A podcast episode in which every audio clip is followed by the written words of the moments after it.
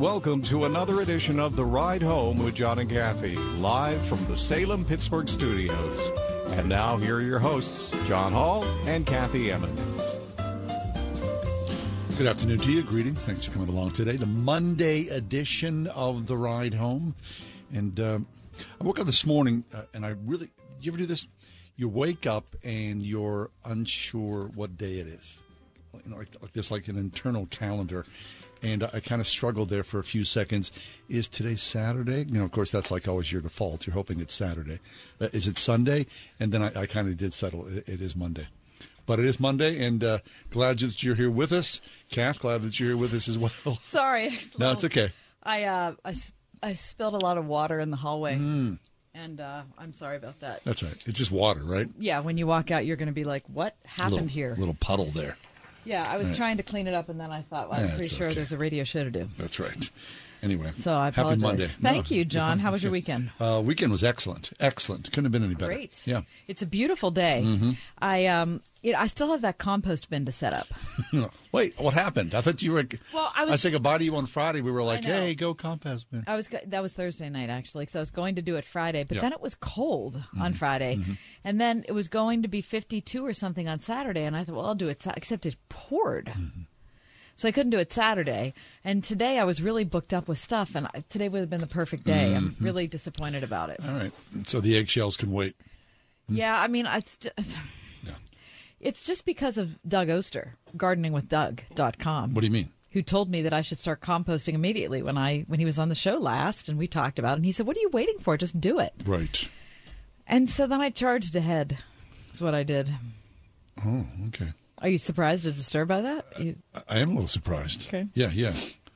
wait, Yeah. you're surprised that I charge ahead? Uh, well, I mean, yeah. you've known me for a long time. It shouldn't really be that much of a shock. So when can we expect that to be? In the actuality, well, I don't you know- look. If I feel like I have to meet your expectations no. about it, that's just going to make it because it's become a thing now. Now, you know, because here's the thing, I- have no right to think about your compost. uh, Yeah. But now it's become like part of my life. I, I, right I'm now, just saying, I just yeah. Mm-hmm. have I have a pile, like Doug told me to do. I have like a pile, and I'm putting leaves. I have like you know, half green, half brown, and I. So that's what's happening. Right. Okay. Uh, it's kind of funny uh, as you're talking. Uh, it's also creating a, uh, a text to my wife. That Right. the entire show now is being texted to my wife. Well, she's going to be really We use it as evidence in the trial. It's in the funny. compost trial. That's she, funny. Now it's part of her life as well. that's right? funny. She's thinking- maybe your wife's going to want to start composting. I, maybe she might. I hope not. For all of our sake, truly, I do. Very nice. I have four news items. I'd Well, then happy let's, to share. let's move from the garbage to the trash, right? All right. Without further ado, Kath, and the uh, world keeps on spinning. Uh, please give us the top four at four. For Monday, December 5th, Mm-hmm. 2022. Getting close to Christmas, people. Mm. Number one. It's beginning to look a lot like it.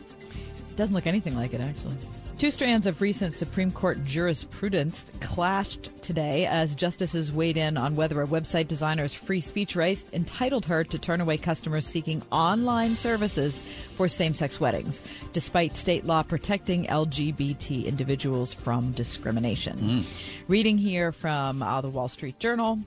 Uh, the Supreme Court in 2015, of course, held that same sex couples enjoy the same marriage rights as those of opposite sexes, culminating in a line of decisions beginning in the 90s that extended legal equality to LGBTQ Americans. Justices' views in both areas, of course, haven't always reflected the court's sharp ideological divide. We kind of watch that with bated breath. We've had uh, Jack Phillips from Masterpiece Cake Shop on the show multiple times talking about his experience um, in dealing with the Supreme Court and what it was like to go through that process. Um, a decision in this case, which is Creative LLC versus Elenis, is expected before July. I can't believe this has gone all the way to the Supreme Court. It has. I mean, you do business who you want to do business with. I, I don't understand how that's a thing. I'm not trying to be an, an idiot or a jerk about it. Everybody has a choice, right? Well, uh, based on uh, what the Supreme Court has extended, and you know these uh, new regulations that are going to say that you can, you know, be who you want to be and marry who you want to marry, then What's the deal? it becomes that issue of discrimination. All right, okay. Number two, Former President Donald Trump fueled controversy over the weekend, which is something he appears to be very, very good at, suggesting the parts of the U.S. Constitution should face termination. Um, a CBS News correspondent, Robert Costa, reports on today's CBSNews.com. You can read it there. It was, of course, just the latest in a series of words and deeds from Mr. Trump that have Republicans trying to figure out what to do. Trump's latest comments, which were issued, issued Saturday on Truth Social, that's a media platform, came in response to a report by journalist Matt Taibbi that showed Twitter employees deliberating back in October of 2020 about how to handle a New York Post article about a laptop belonging to Hunter Biden. Taibbi reported that both the Biden campaign and the Trump White House had communicated with Twitter about content on the platform. Trump claimed the conversations between Twitter and political officials had revealed a quote massive fraud fraud so serious that it allows for the termination of all rules, regulations, and articles, even those found in the Constitution. By the way, he also called for a redo of the 2020 election. Number three. A new study shows marijuana and hallucinogen use among young adults 19 to 30 years has increased to its highest levels since the late 1980s. No surprise. And as we talked about last week, there's a new study that indicates smoking marijuana may be significantly more harmful to your lungs than smoking cigarettes. Well, today ABC News shares that between 20 and two, I'm sorry, between 2000 and 2020, reports to poison centers for child and teen marijuana use increased by, wait for it, 245 percent, according to a new study. Wow. Researchers analyzed more than thir- three, I can't say numbers today. Hello. 330,000 reports in the National Poison Data System over the last 20 years and found the increase in marijuana rates was the most of any substance, with that large increase between 2017 and 2020. It's become legal. It's become, and we, let's just, and it's a great idea. Yep. And that's what John Fetterman's been talking about all this time, and now he gets to talk about it in the Senate. And number four, a 12 year old baby boy left in a basket on a Garfield doorstop in 1932 has found his long lost Pittsburgh family. Jim Scott wrote a Christmas wish to connect with his birth family in 2016. For the past six years, he's been putting together the pieces of what most of us take for granted, quote, a family. He's now 90 years old. He lives in Lafayette Hill, which is a little northwest of Philadelphia. And he came to Allegheny County on Saturday with two of his daughters to meet his new relatives. And that is your top four at four. Funny. Uh, I it's read this fa- article. It's a fabulous story. It sure is. They're talking about you owe me 89 years of Christmas presents and, and cards mm-hmm. and, and birthday greetings. And my brother has the same Jimmy Durante nose as I do. Isn't that awesome? I mean, can you believe it? No. He was adopted before he can remember. It was in 1934 at the age of two. He was named after the two cops that picked him up on the doorstep. Mm. Wow. And took him there. He said he had a wonderful childhood. His father was twice widowed before raising him as an only child in Crafton. Um, and he said he loved his childhood. He was never neglected. He was always cared for. But as he went along and kind of figured out what was going on in his background, there were all these vacancies, and sure. he wanted to know what was up. Anyway, because of Ancestry.com, it all kind of came together. He found, found a family, found a family, found siblings. I mean, it's you can read all the details of the story in today's Trib. I love it so much. All right, we'll take a quick break because it's Monday. We go straight to the White House. Greg Clugston from SRN News will join us in a few minutes. It's the ride home. We're Pittsburgh's Christian Talk on Word FM 101.5. 101.5 Word FM, WORD. What are the two biggest factors to a new believer growing successfully in their walk with God?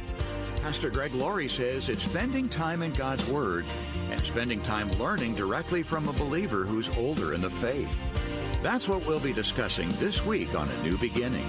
Lessons on walking more closely with the Lord. A New Beginning with Greg Laurie, weekday mornings at 1030 on WORD. Attention! If you owe money to the IRS, this is an urgent message. The IRS is cracking down by sending out heart-stopping letters, aggressively garnishing paychecks, seizing bank accounts, and putting liens on homes and businesses. They call it enforced compliance, and you better watch out because penalties and interest on unpaid taxes compound daily, making it seem impossible to ever get out of debt. Don't let the tax debt destroy your life. You need to call Optima Tax Relief, the number one tax resolution firm. They're experts in the Fresh Start Initiative, one of the biggest breaks that the IRS has ever offered. If you qualify, you could save thousands. Optima's resolved over $1 billion of tax debt for their clients. A plus rated with the Better Business Bureau. They'll fight to get you the best deal possible. Call Optima now for a free consultation. Call 800 965 1433. 800 965 1433. 800 965 1433. Optima Tax Relief. Some restrictions apply. For complete details, please visit OptimaTaxRelief.com. Hi, it's me, Marcia from the Springhouse. How are you? Hey, take a big whiff. Mmm, can you smell it? The real hickory wood burning long and slow in our smokehouse to smoke our old fashioned hickory smoked hams. Have you ever tried a Springhouse smoked ham? The meat is so tender it falls right off the bone when it comes out of the oven. And the taste, mmm, a taste of days gone by. A Springhouse hickory smoked ham makes a great corporate gift in a big Springhouse box with a big red bow on top. Or how about for all those sage folks that remember smoking their own hams as youngsters? Give us a call at 724 228 3339 to order your whole or half hickory smoked ham from the Springhouse. Or check us out on the web at www.springhousemarket.com. And Merry Christmas from all of us at the Springhouse in 84 PA. You're not who you were 25 years ago. Your life's more complex. People change, families change, and the law changes. This is Jay Hagerman of Abernathy and Hagerman, and a proper estate plan should keep up with those changes. That's why Abernathy and Hagerman presents free ongoing estate planning workshops with attorney Dan Reimer, someone who's really good at making complex concepts sound so simple, so you can protect what's yours and to ensure that your will is done. The next one's happening soon. For details and to attend, visit a-h.law. We go now to the White House, where Greg Clugston joins us, SRN News White House correspondent. Greg, happy Monday to you. Thanks for coming along. Thank you, John, Kathy. Good to be here. Thank you. Pleasure. Uh, Greg, when the president averted the rail strike last week, uh, it was good news for all of us, of course, who want to get you know all of our goodies for Christmas and don't want there to be a you know a major uh, wrench thrown in plans for the holidays. But I was surprised by it. I, I just thought you know he was going to be the most pro labor president ever. That's one of the things he said uh, in the election, and I can't imagine how a lot of the country's unions are feeling about what he did. Right. So there are 12 rail unions that had to sign on this on to this proposed settlement contract deal back in September. 8 of the 12 voted in favor of ratifying that contract. Four unions said no, and their main sticking point, their main opposition was that there simply is not sick uh, paid sick leave for workers. I think maybe one day of paid sick leave. How can that be? Uh, for an entire year. Yeah. And so that was uh, that was a major sticking point, and four of the twelve unions, a third of them, said, "Look, no, we're not going with that." Well, as we got closer, you know, a couple months went by, we got closer to the uh, the proposed strike deadline, which was going to be this week. And so last week you had the president, and you're right, you're right to say, Kathy, that uh, he has uh, endeared himself to be called the you know the most pro union or pro labor president in U.S. history. But he said to Congress, we need you to intervene. We need you to pass a bill that he would sign into law that would essentially force the unions to accept that deal back in September over the oppos- over the opposition of those four unions. Now the president said he was reluctant to do that, but felt that the, greater good of the country in terms of the economy and the flow of supplies and goods and all that uh, simply uh, was was was more overpowering of a of a need in terms of that even as he says he is in favor of paid sick leave for workers, whether they're rail workers or in any job. But it did create a, a very interesting dynamic between the president and unions, and we'll have to see how that uh, relationship uh, changes or doesn't change as as we go forward. Right now, uh, Greg, I'm sure you, we, we can't div, uh, dive into this too deeply, but you wonder. I mean, the union, people who have a union, is to protect the worker and to provide you know quality of life. How can any union okay just one sick day for 365 days a year? It just seems a little incomprehensible. Right. Well, when you talk to representatives from those four unions that said no to that deal, they would agree with exactly how you laid that out, John, saying it's it's simply not acceptable. Uh, it, the thinking from the rest of the union workers, or enough of the rest of the union workers to ratify that deal, was that well, okay, we didn't get the paid sick leave time that we're looking for, but we got 24% pay raise over however many years and uh, other increased benefits. Uh, including uh, especially that that pay uh, component. So That's big. the White House argument was that this Biden administration brokered deal back in September was better than anything that rail workers had seen in terms of a contract proposal in years, if not ever. So they were just saying, look, we didn't get all the way, we got a lot of the way. And so let's take as much as we can and we'll try to deal with paid sick leave down the line. Very nice. Greg Clugston is with us from the White House. Greg, uh, busy week. Uh, the Supreme Court is in session right now, and uh, they are hearing a case, arguments in a case that happened today, which is of interest to Christians.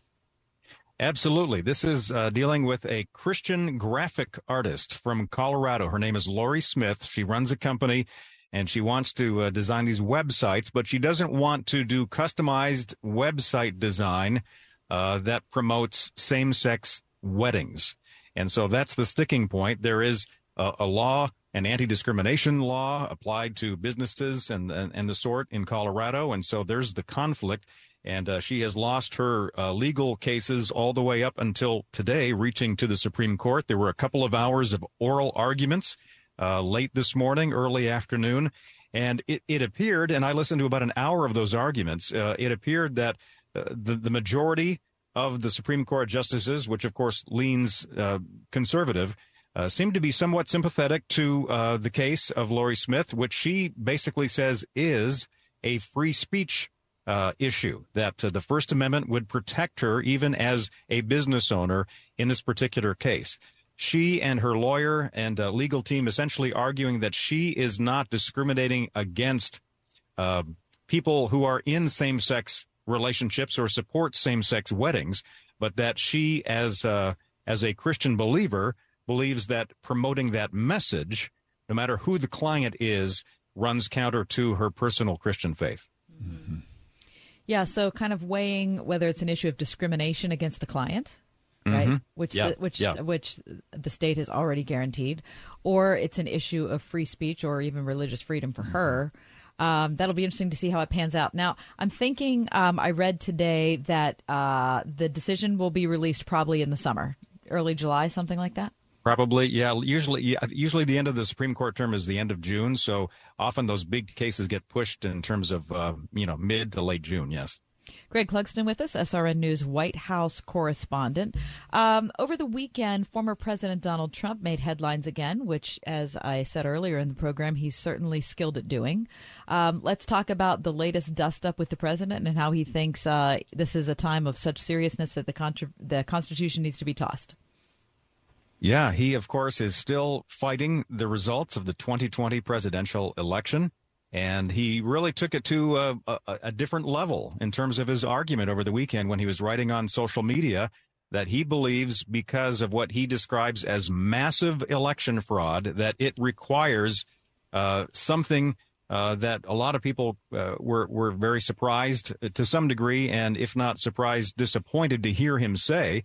And that was that he said all rules, regulations, and articles, even those found in the Constitution of the United States, should be terminated to respond to what he called massive election fraud. So that, of course, goes against the oath of office that a president or any other lawmaker would take when they uh, agree to uphold the, the U.S. Constitution. And so this seems to be a bridge too far for some Republicans, although there has not been any sort of outcry from a lot of members of the GOP here in, in Washington or in Congress, for example. Those that have been asked, members of the Republican Party, especially those on some of the Sunday talk shows yesterday, for example, they did distance themselves from those Trump remarks, but there has not been an overwhelming backlash from the GOP so far about those comments. And uh, Kevin McCarthy, who hopes to uh, ascend to the uh, majority leadership chair, uh, he himself have said uh, the first day that they'll be in power, as the Republicans will be in power, they will read from the floor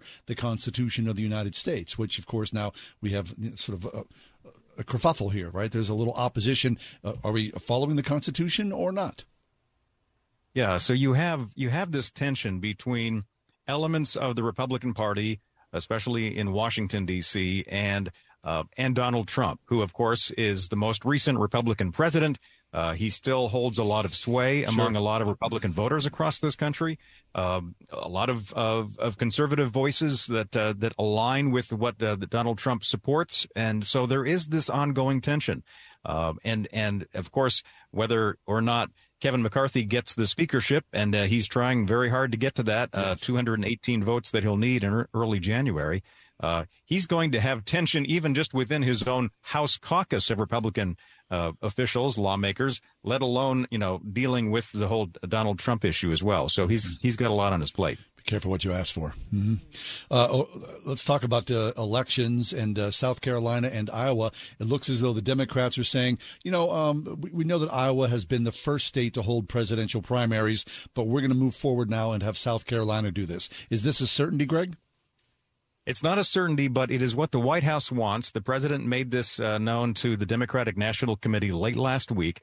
And so the, the committee then at the national level has to deal with individual states and state legislatures and things. So there still is a logistical procedure that is, has to be dealt with in terms of whether or not they can reshuffle the calendar. But in a lot of cases, this can happen. But it would essentially upturn, upend uh, years, if not decades, really, of having the you know the caucuses in Iowa kick the, the presidential selection process off, followed by the New Hampshire first in the nation primary, and then it has been Nevada and South Carolina. What's been interesting is um, when you look back, just rewind to that 2020 election, Joe Biden finished fourth place in Iowa. Wow. Fifth place in New Hampshire, and South Carolina is what he won and is really seen as turning his presidential campaign around because up until that point he was uh, he was in the you know in the mix down low and a lot of people weren't giving him a him a chance and so uh, there is a personal uh, advantage in some ways uh, should Joe Biden announce his run for reelection and by uh, by all by all measures he's going to he has said he intends to do that there would be a personal benefit potentially for him to have South Carolina first out of the gate. Mm. It's fascinating, isn't it? I mean, I'm sure that people in Iowa have that as a point of pride. Heck and yeah. the Iowa caucus is such a big thing. It's been a big thing for, I don't know, decades. Uh, more than decades. Um, so I, I can't imagine that representatives are going to take too kindly to that there. Well, no. In fact, uh, there there are some, yeah, yeah, officials in both Iowa and New Hampshire are upset with that. The the argument that the White House will make and that others have been making for a number of years is that they don't see Iowa and New Hampshire, which are more predominantly white populations, as best representative of the diversity of voters across the country and that they have the first say in this presidential selection process. Which basically uh, so, just means that those places that Iowa's swinging Republican now. Sure. Well, that's right. I mean, Iowa tends to be, uh, you know, obviously more conservative. Although there, there's there's an argument that uh, for the Democratic Party in Iowa, they they sometimes skew more liberal than other Democrats in other parts of the country. So uh, you can kind of swing both mm-hmm. ways. But yeah, those two states are not happy with this proposal from the White House and the Democratic National Committee. Mm-hmm. Winding up our segment with Greg Clugston live from the White House. Uh, Greg, I saw a news story today because, you know, we always like to, at the conclusion of our time together, go off in a little bit of a different direction. Uh, a news story reports about Uncle Chen. Uh, he's a 50 year old marathon runner, just finished a race in China, 574th place, beating nearly a thousand other participants. So mm-hmm. 574, you think he's pretty far down, but not when you know how many people ran this race. He actually did very well. The reason he has made news today is because he did the whole marathon while chain smoking. Mm. Wow. Under that, I had not heard that. Yes, under that's why you tune into the ride home. Yeah. Uh, Greg. smokers everywhere. Reminds me of an old Saturday Night Live skit from years ago with uh, Jim Belushi or something. Yeah, except it's real. So he did this in under three and a half hours, uh, and it's Uncle this, Chen. Uh, uh, yes, Uncle Chen, and um, he. This is the second time he has run a marathon while chain smoking. Really? How old is he? Uh, he's fifty years old. Mm-hmm. Yeah, there's wow. a photograph of him. Wow. I'd, I'd, like to, you know, show everybody where he's just doing his thing. Uh, so, Greg, my first question for you is: Are you a runner? Uh, no, I, I have run in the past. Mm-hmm. I've run some 5Ks, a handful of them. Uh, but I stopped running four or five years ago. But I was a very casual runner and a reluctant runner. Um, You were forced I mean, into if, it. If, if running is involved in playing basketball, for example, or ultimate frisbee, Sure. I, I get that. But just running by itself, I never I never caught the fever. I agree. Huh. I'm the Okay. same way. Uh, Can you uh, imagine doing uh, any of those activities you just mentioned while chain smoking? Mm. Uh, no, no. I mean, the short answer is no. No. Uh huh. And have you crazy. ever I mean, have you ever chain smoked? I guess is the next question. That- No, but if I start, then maybe I'll take up running again. See, There's hope for the future. Mhm. Very nice. Exactly. Good to talk to you, Greg. Yes, Greg. Thank you so much. Thanks, guys. Our All great right. pleasure. Greg Clugston, SRN News White House correspondent. He's on top of the nation's uh, news for our Salem Radio Network. We'll take a quick break, step away. Uh, how about a pair of Levi's that may be the most expensive ever found in a shipwreck up for auction? What's that story about? You've got advanced prostate cancer, but you're not waiting around. You want straight talk, the facts about a Govix. Orgovyx Relugolix 120 milligram prescription tablets is a treatment for adults with advanced prostate cancer. Fact Orgovyx is a different kind of androgen deprivation therapy treatment, a pill, not an injection. Orgovyx may cause serious side effects, including a heart condition called QT prolongation. Tell your doctor right away if you feel dizzy, faint, have a racing or pounding heart, or chest pain. Orgovyx can cause harm to an unborn baby or miscarriage. Use birth control during treatment and for two weeks after Orgovyx treatment. The most common side effects include hot flushes, increased blood sugar and blood fat levels, muscle and joint pain, decreased blood hemoglobin levels, increased liver enzymes, tiredness, constipation, and diarrhea. Other side effects include weight gain, decreased sex drive, and erectile function problems. Orgovyx may cause infertility. Talk to your doctor if infertility is a concern for you. Go with Orgovyx. Ask your doctor. For more facts, visit gowiththefacts.com. My Pillow's excited to announce the original My Slippers are back in stock. Hey, it's John Hall. Last Christmas you made My Slippers the number one selling My Pillow product, and now they've added smaller sizes, larger sizes, wide sizes, and all new colors. What makes My Slippers different is the exclusive four-layer design that you're not going to find in any other slippers. My Slippers patented layers make them ultra comfortable, extremely durable, and they help relieve the stress on your feet. Wear them anytime, anywhere, and save $90 off with promo code WORD. That's only $49.98 a pair. You'll absolutely love my slippers. And now they're also extending their 60 day money back guarantee until March 1st, 2023, making them the best Christmas gift ever. So go to mypillow.com, use promo code WORD, or call 800 391 0954 now. Again, use promo code WORD to save $90 on the original My Slippers. That's only $49.98 a pair. Quantities won't last long, so please order now. Hi, I'm Kyle, and my company is Blindster.com. I started Blindster in 2010 to provide custom blind shades, and shutters at affordable prices. Our blinds are easy to install and shipping is free. Don't hire an expensive professional. Do it yourself and save big at Blindster.com. In those days, ten men from all the nations will take hold of the garment of a Jew and say, We want to go with you, for we know that God is with you. Join Messianic Jewish evangelist Rabbi Kurt Schneider as he shares authentic teaching from the Old and New Testaments, unfolding revelation today for your brighter tomorrow on Discovering the Jewish Jesus. Monday through Friday at 1.30 p.m. here on 101.5 Word FM. 101.5 WORD Pittsburgh. On your smart speaker by saying, play the word Pittsburgh. And on your phone via the Word FM mobile app, iHeart, TuneIn, and Odyssey.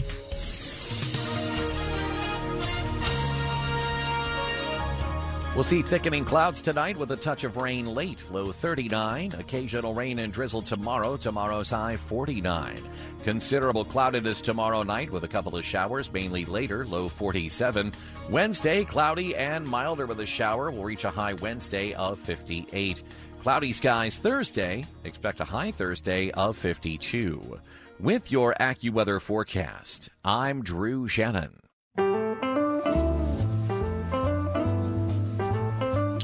A favorite pair of jeans?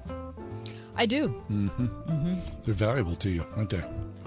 I have to tell you that it, I could wear jeans every day for the Oh, rest of my life. me too. And never, never need another pair of I pants. feel the same way. Yeah.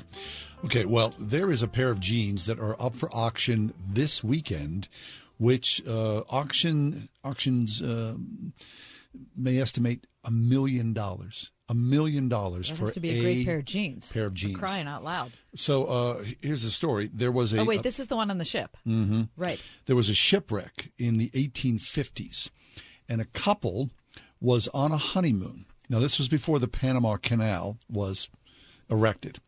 They were in California. They took a steamship from California to South Carolina.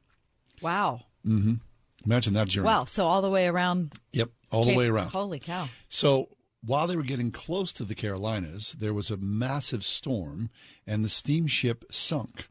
Now, the, the wife, she, along with some other women on the boat, they, they were ferried off the boat, and she was in the boat looking at her husband sink into the sea. After eight hours in the ocean, kind of like last week's Yes. story, he survived. But the ship, replete with 500 pounds of gold, disappeared under the murky waters. Well, um, about 10 years or so ago, the ship was found.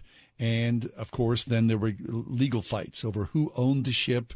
Insurance companies stepped forward. A lot of different people made claims to this.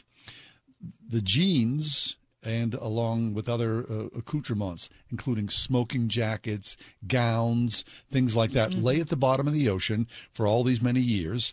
And because they were in such cold, murky waters, they have survived stained, but still supple in cloth like condition.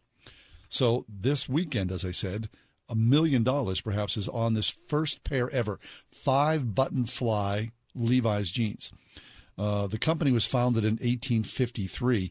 The uh, the jeans are from 1854. I don't wow. know how they know that. Wow. So if, if you were a Levi's I wonder what the cut of jeans were like. Was it wait? Is it for the husband or the wife? it was for the husband. Okay. So I'm of course, what what a, what, a stupid question. Right. Like a woman's going to be wearing jeans in 1850. You can imagine there wasn't much of a cut to them, right? They probably were box like, big and bulky. Yeah. hmm It wasn't fashion.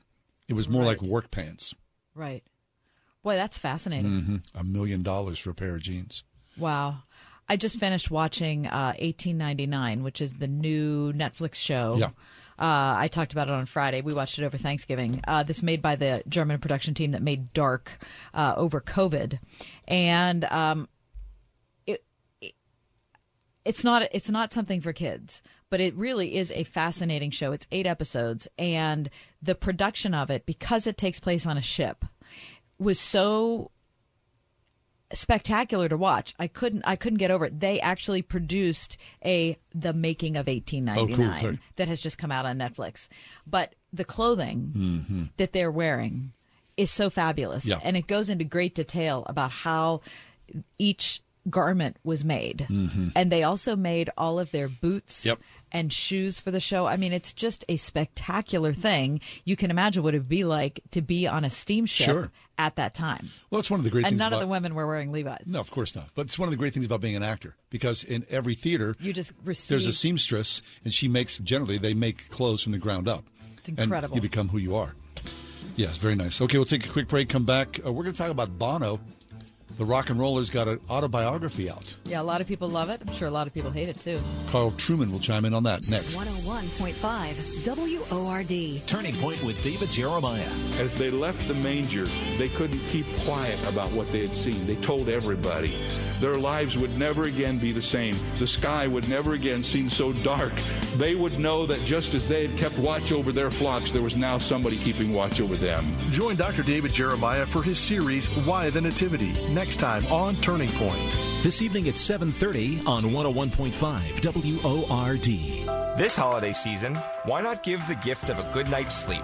This is Greg Trzynski, and at the Original Mattress Factory, our factory direct business model allows us to provide a better quality product at a better price than mainstream mattress retailers. We hand build our products in our own local factories and sell them directly to you in our own stores. Not only does this save you money, it also means we can offer local delivery or arrange in store pickup on most items by the holidays. Visit an OMF location today for a better night's sleep this Christmas.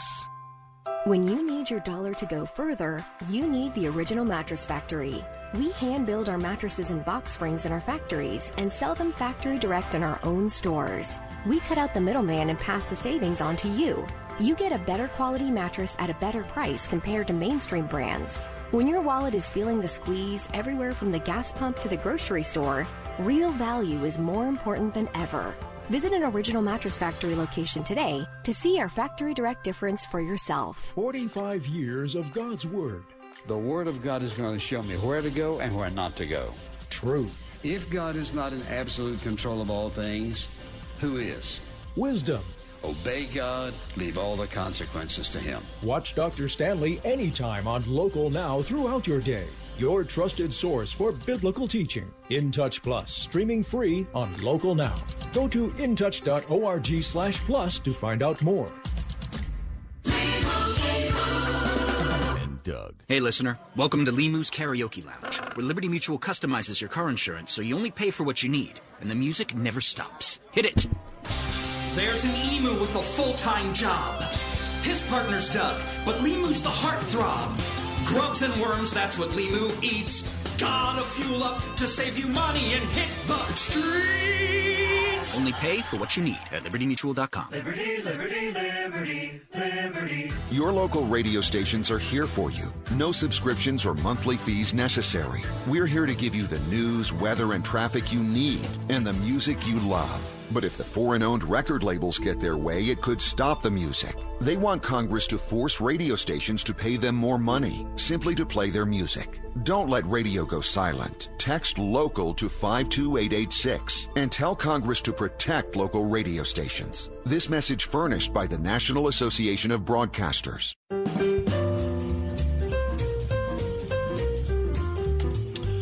My brother is uh, six years older than I. And I remember a, a, very heated conversation when I was a young kid, and my father and brother were arguing about the Rolling Stones. And I, of course, it's been many, many decades. I can't uh, remember the exact words, but essentially, my father. in very angry tones was yelling at my brother about the Rolling Stones, essentially saying those are those are not good boys and you are a good boy. And that was my first real introduction into the danger of rock and roll. Ah. Because rock and roll. Yeah, so your dad looked at that and, and you thought that's your dad thought that was something to be careful of. Yes, he did. Yeah. Yep. Well, we grew up uh, at the knee of Frank Sinatra, which is a whole other story.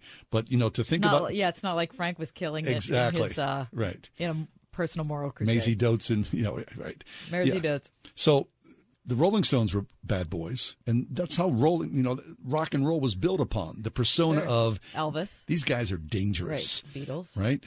Well, Bono and U2. Bono's been around for many, many decades. Just la- was it last week released his memoirs. Mm-hmm. Here to talk to us about Bono, Christianity, and uh, the bad boys uh, of uh, rock and roll is Carl Trueman. Carl joins us from Grove City College, where he's part of the Department of Biblical and Religious Studies. He teaches courses on the history of religious thought.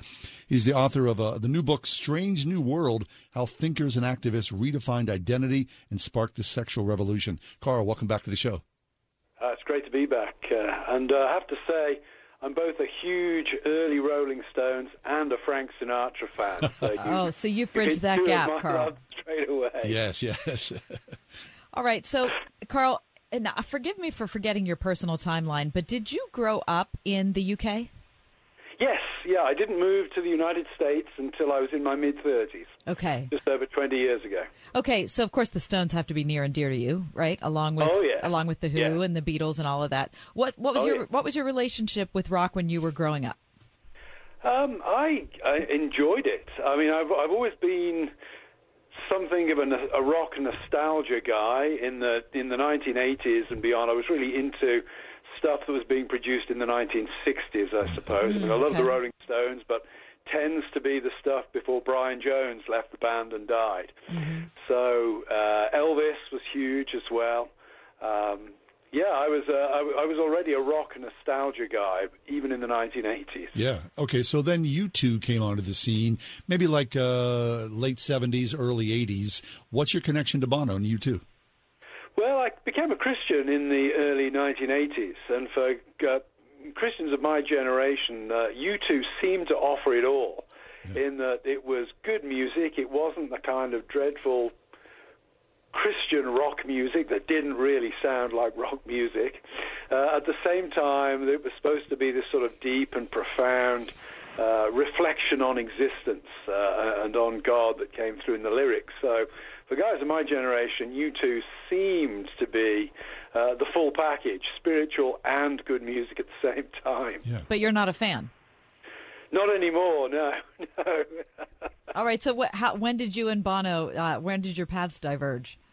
Well, I, I think the, the, the watershed moment for me was actually attending a concert they did on their Joshua Tree tour in 1987, uh, Wembley Stadium. I went with some friends, Wow. and it, it was an all-day thing. I bet it was. And I was I was struck at how much better uh, Shane MacGowan and the Pogues, the, the kind of the Anglo-Irish folk punk band, Yeah. were than uh, than you two. It seemed to me that, uh, and what I noticed there was you two take themselves very seriously. Shane MacGowan and his buddies were just having fun, and it was very clear to me. Rock's more about having fun than it is about profound analyses of existence. Yes. S- But then, as you say, Bono and U2, they sort of e- encompass Christianity. Uh, their message of redemption, sort of, you know, every album sort of kind of had a theme to it. Uh, it became a worldwide phenomenon, didn't it? Oh, absolutely. And another thing that struck me that day in 1987 at Wembley Stadium was, on the one hand, you had these lyrics that were aspiring to talk about redemption, etc., etc. But it was very clear it was having absolutely no impact on the, the people around me at all. They were there for the music and the fun, if you like. They were not there to parse uh, the deeper meaning of Sunday, Bloody Sunday, or I still haven't found what I'm looking for, or something like that. Dr. Carl Trueman is with us. He's the author of the new book, Strange New World How Thinkers and Activists Redefined Identity and Sparked the Sexual Revolution. You can also check out his longer book, The Rise and Triumph of the Modern Self Cultural Amnesia, Expressive Individualism, and the Road to Sexual Revolution. Um, Carl, when I think about U2, of course, I think about where, from whence they came. And um, I, I I'm just wondering about the music, the art, the poetry, whatever that comes out of that clash between Catholicism and Protestantism. Um, and I know that you're, you know, very well read on the Reformation and all of that. And so I wonder if you can speak to that. Um, if if any um, if any of that rings true to you, or um, how you think that we can read that as people who are kind of uh, cultural imbibers. Yeah, I think certainly the the Protestant Catholic tensions uh, within Ireland come through in a number of their albums, and a number of their songs. Most I've already mentioned Sunday Bloody Sunday, which of course is uh, uh, connected to the, the clash between Irish protesters and uh, British paratroopers in the early 1970s. It's very much uh, rooted in that. So I think there's definitely an Irish context uh, for understanding you too. And also, uh, a little bit like Bob Dylan, there's a lot of biblical inflections in their songs. I think of the song 40, which was essentially based upon Psalm 40. So, yeah, there's definitely a religious ethos and a religious background uh, to what they write. Whether they execute it particularly profoundly, I'm, I'm not sure. I was chatting to somebody yesterday, and I would say, you know, if you go to some of the early Bruce Springsteen albums, the Nebraska album, and Yeah. listen to My Father's House, I don't think U2 ever produce a song that is as spiritually provocative and profound as, as My Father's House by by Bruce Springsteen. Again, I guess with Springsteen, the background is his American Catholicism. Uh, but certainly don't want to deny the religious background and the importance of that for for U2's music. Yeah. You know, it's kind of interesting. We're talking about U2 because last night the Kennedy Center honors were held, and uh, U2 was honored. And, uh, and reading about it, well, one of the one of the masters of ceremonies was the uh, comedian Borat, and uh, he he introduced them as Me Too. and then he said, "Your your uh, wretched album is still on my I- iPhone. Please get it off." Remember that when everybody got a free album? Yeah. And of course, Oh, la- yeah. and of course, last night Yeah. A- Amy Grant inducted, uh, given the Kennedy Center honors as well. What's your feeling about Christian music, Carl? he kind of said when he came in, you, You- you didn't like it at all, Yeah. Carl, right? Well, I, I didn't like the I didn't like the sort of the, the, the Christian rock music of the '80s. Stryper, for example, Oh, sure. sort of haunt, haunt my nightmares. uh, but I, I think Christian music can be done well. I mean, if we move out beyond you know the narrow confines of rock music, some of the greatest music in the world is, is Christian music. Uh, Ma- Bach's Mass in B minor, um, uh, Palestrina, and even within the the rock music world, I think it's possible to do uh, songs. The I think the occasional song that that really strikes a deep spiritual note, but most of the time, I think rock music is about fun, and it works best when people assume it's just about it's a distraction, it's a bit of fun, it's something that allows a little bit of escapism, and I, I don't think there's anything wrong with that uh, at all. No, I agree. Carl, so talk about um, your feeling about how Bono and U2 weighed in on issues in Ireland, um, uh, particularly those related to gay marriage and abortion. Yeah, well, they were they were pro uh, pro gay marriage and pro the repeal of uh, Ireland had very restrictive uh, laws uh, protecting the unborn, and and they weighed in on both of those issues on what I would regard as absolutely the wrong side. And if you look at their reasoning for doing so, it wasn't particularly profound reasoning. It was classic uh, contemporary expressivist culture kind of reasoning. Uh, we don't want people's freedom inhibited. Well, you know, this feels good. It, there's nothing really that separated U2's logic in those uh, debates from uh, the logic of the world around us. And I think the the danger, of course, is that when people think of them as a Christian band, then when U2 say things that are A, not Christian, and B, frankly, very superficial, if not silly and stupid, people are likely to be pulled in by that. Right. well Carl, uh, considering the uh, the tone of our conversation, I, I don't imagine you'll be getting a copy of Bono's Surrender for Christmas, will you? Probably not. I'm, I'm semi tempted by Bob Dylan's new book, but definitely not Bono. Fabulous. That's Dr. Carl Trueman. Carl, um, our best holiday wishes to you, and thank you so much for being a, uh, willing to join us on a monthly basis. Hope you have a wonderful time with your family. Likewise. Thanks very much. Our pleasure. That's Carl Trueman. Check out Strange New World How Thinkers and Activists Redefined Identity and Sparked the Sexual Revolution. Or Bono's new memoir, Surrender. My grandma is one of my heroes, and one thing we did together was Bob Barker and The Price is Right. Grandma knew the cost of everything, but here's how I think she would do today. Grandma, name the price of these hot dogs and win a brand new car. Uh, those are definitely two forty nine. Ah, so sorry. These hot dogs are now four monthly payments of nineteen ninety nine. Too bad. It's Ryan from United Faith Mortgage, and the cost of everything is crazy, and the holidays only make things harder. But there still is one big positive, and that's the skyrocketing home values of the last few years. For many, today is a once in a lifetime opportunity to cash out some of the new money their home earned to help with the crazy. And the strategy is take advantage of the cash out today and refinance tomorrow when rates settle back down. They've already dropped an ounce as of late. If you're curious about your options, We are United Faith Mortgage. United Mortgage Corp, Melville, New York. NMLS number 1330. Pennsylvania Department of Banking and Securities. Mortgage lender license 22672. For most of us, it's hard to even look at. We've all seen the images of a hungry child. She can barely move because that hunger has left her exhausted, lifeless. There's a name for this. It's severe acute malnutrition. Save the Children works in poor areas and cares for the child you're thinking of right now. But they can't do it without you. Just $30 a month can help save children for less than a dollar a day, whether it's providing emergency nutrition or protecting children fleeing from the war in Ukraine, or a child in need in any of the other 120 countries around the world where Save the Children works. Your $30 a month can change everything for a child who's suffering. Call 888 884 4836.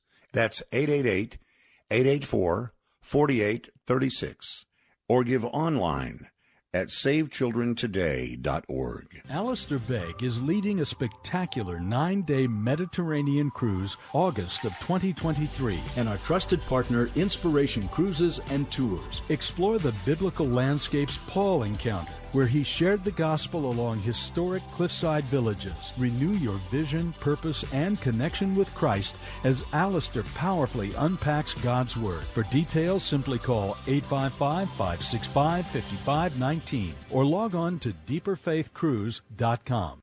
Did you know there's physical evidence for the birth of Christ as told in the Bible? Your friends at cybercoins.net can help you keep Christ in Christmas this year with gifts of authentic coins left behind by the wise men, King Herod, and a special prophetic coin that bore witness to the coming star of Bethlehem. Visit our store in Dormont or shop online at cybercoins.net to see a museum quality display of authentic coins that were eyewitness to the events of the Nativity. C Y B E R C O I N S dot net.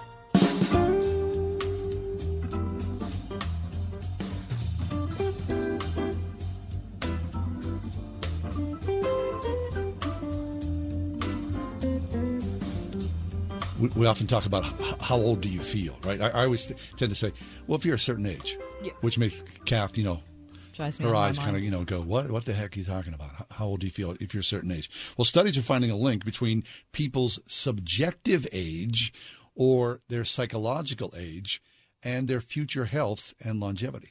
Hmm, all right. Uh-huh. Psychological age can differ from chronological age. I'm reading from uh, today's Wall Street Journal. Some psychologists and geri- Geriat- gerontologists Oh, gerontologists. uh, say that there might be ways to improve physical health by making yourself feel younger or at least taking a positive attitude towards your aging. Feeling older than your chronological age is associated with a higher likelihood of dementia, frailty, and stroke and heart disease, according to a recent study by scientists and academics.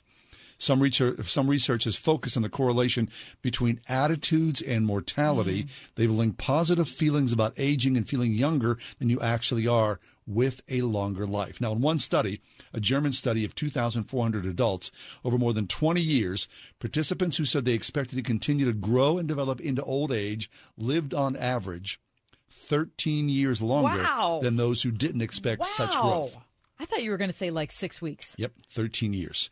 Quote, it's really good and important to feel younger if it is soft protection. If I feel younger, I'm more motivated to be engaged and active, says Susanne Wurm, professor of University of Greifswald and author of the study published earlier this year in the journal Psychology Today.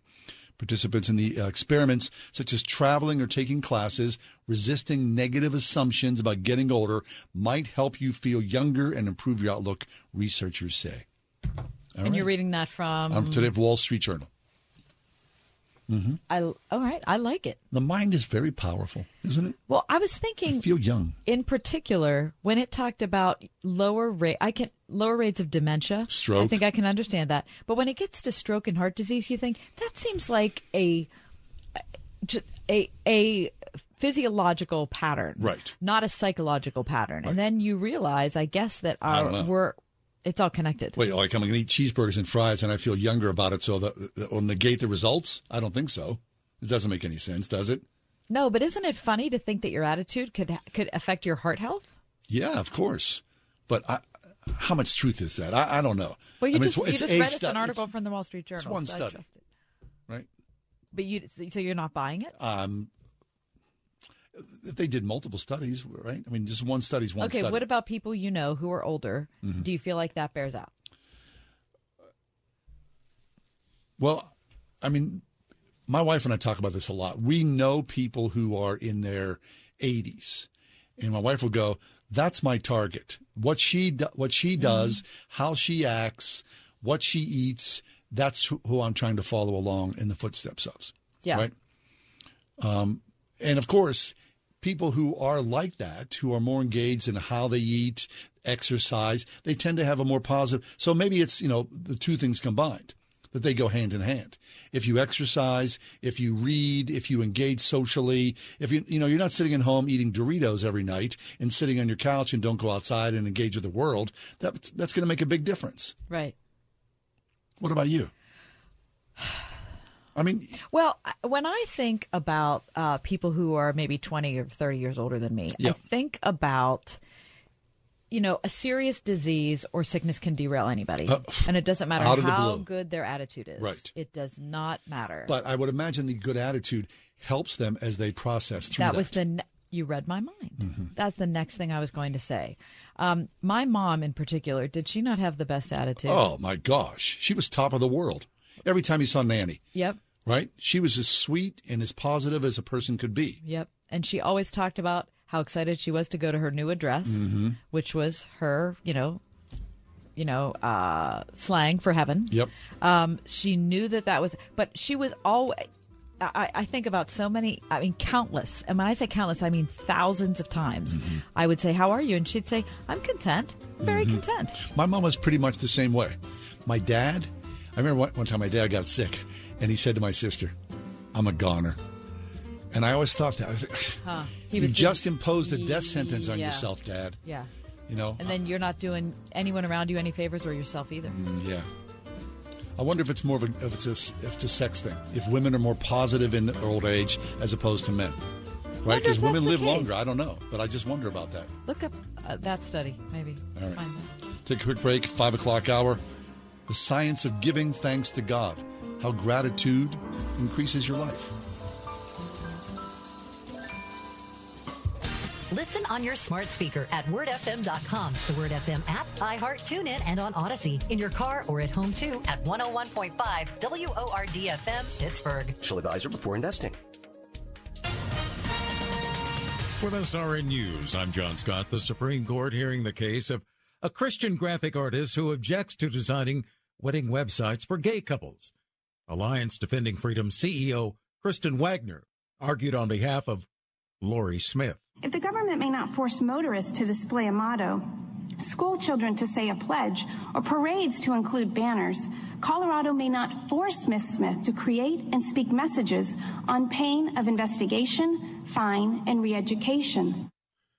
Clash uh, case is the latest clash of religion and gay rights to land at the highest court. The runoff election coming up Tuesday. Raphael Warnock, the first black U.S. Senator from Georgia, looking to win a full six year term in the runoff against another black man, GOP challenger Herschel Walker. The Dow is down 538 points, the NASDAQ off 252. This is SRN News. Hi, I'm Al Abaroa, founder of Knight Strategic Wealth. Inflation is a problem, markets are volatile, and the risk of running out of money in retirement is real. That's why I love annuities, and you should too. Your financial advisor doesn't want you to know that with our annuity strategy, when the stock market goes up, you earn a market linked return that locks in every year, and when the stock market goes down, your annuity won't lose a dime. There are no unnecessary fees, and it works for your investments, money at a brokerage firm, or even money at a bank. It's simple, it's safe, and you should only invest if you learn the facts. And that's why savvy investors work with us.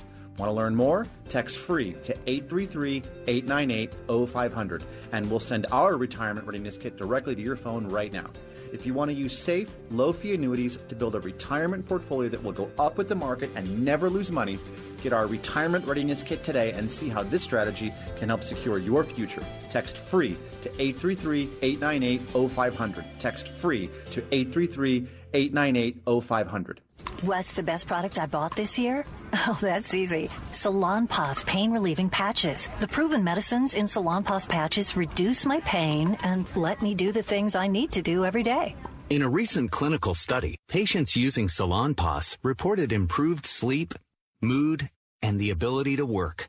They had less pain and were able to reduce their use of oral pain medications. For pain, I use Salonpas. It's good medicine. Meet Brad. Brad's hard at work, or at least his website is. Ever since he added live chat with Salem Surround, Brad's customers are getting their questions answered 24 7. Website purchases have gone up 35%, and they're over three times more likely to buy from him again. No bots, just real people helping real people. Live chat. One of the easiest, most affordable ways Salem Surround can increase your business while you do other things, or nothing at all. Ask us how at surroundpittsburgh.com. The holidays are upon us. Folks are heading downtown to shop and see the sights. But the most stunning place just might be First Presbyterian Church of Pittsburgh with our sanctuary all decked out for Christmas. Best of all, we celebrate what Christmas really means. So come, bring your family and friends for Sunday worship, 1045 326th Avenue.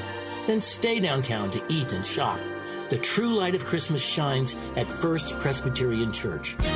This is Tim Seckler inviting you to tune in each and every Saturday morning at 9 a.m. right here on Word FM 101.5 for the Life and Legacy Show, sponsored by my law firm, the Seckler Law Firm.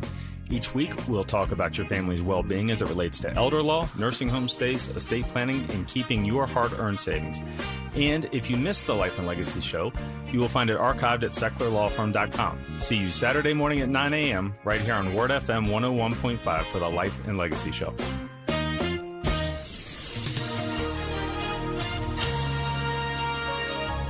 We'll see thickening clouds tonight with a touch of rain late, low 39. Occasional rain and drizzle tomorrow, tomorrow's high 49. Considerable cloudiness tomorrow night with a couple of showers, mainly later, low 47. Wednesday, cloudy and milder with a shower. will reach a high Wednesday of 58. Cloudy skies Thursday. Expect a high Thursday of 52. With your AccuWeather forecast, I'm Drew Shannon.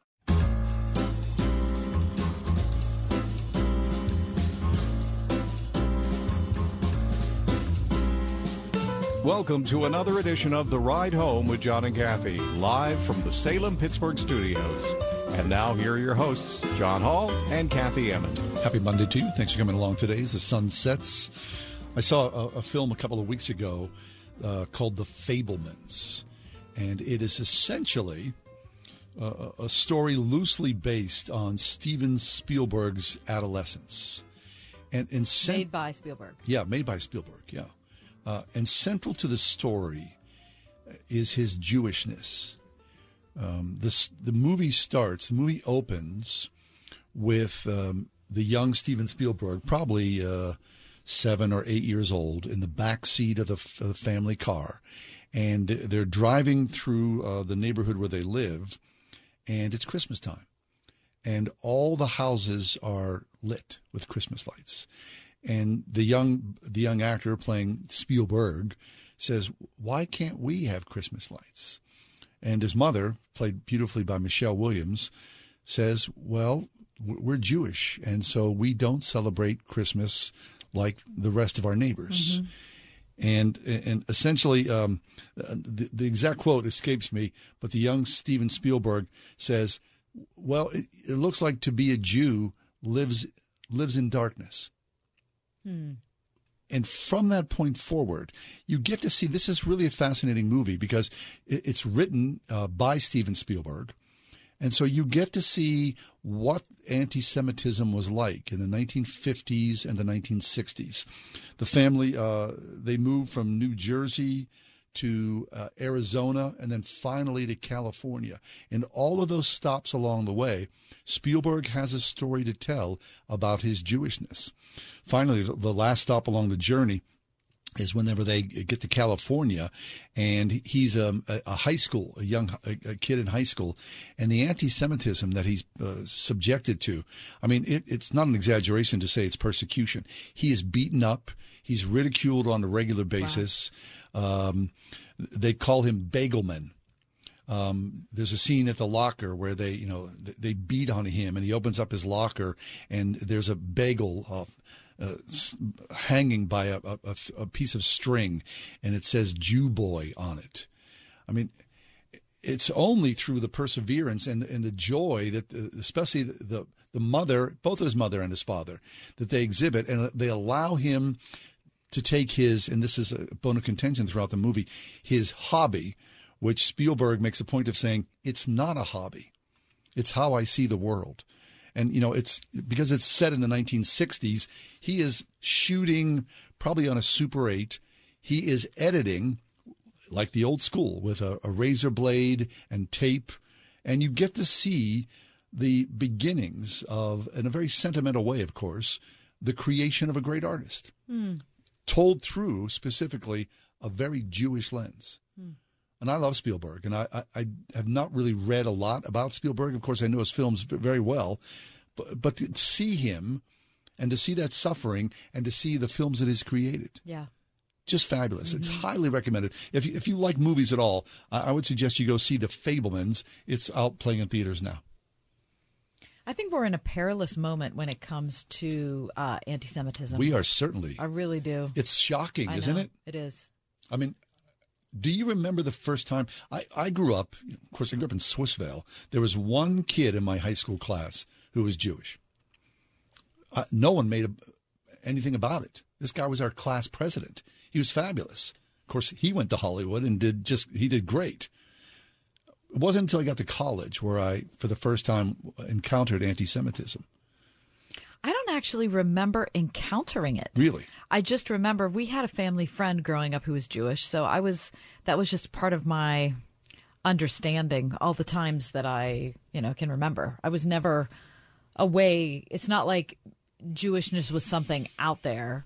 It was some- part of your yeah, family, It was yeah. part of yeah, and so it didn't seem. Plus, you know, I I think it also can have to do with where you live. Where we spent a lot of time in the city, Yeah. and In Squirrel Hill. we I was in Squirrel Hill so much when I was a kid, so I just think it was. It's not something I claim to understand, but it's certainly nothing I was afraid of or concerned about. And I remember um, uh, Abraham Sandler.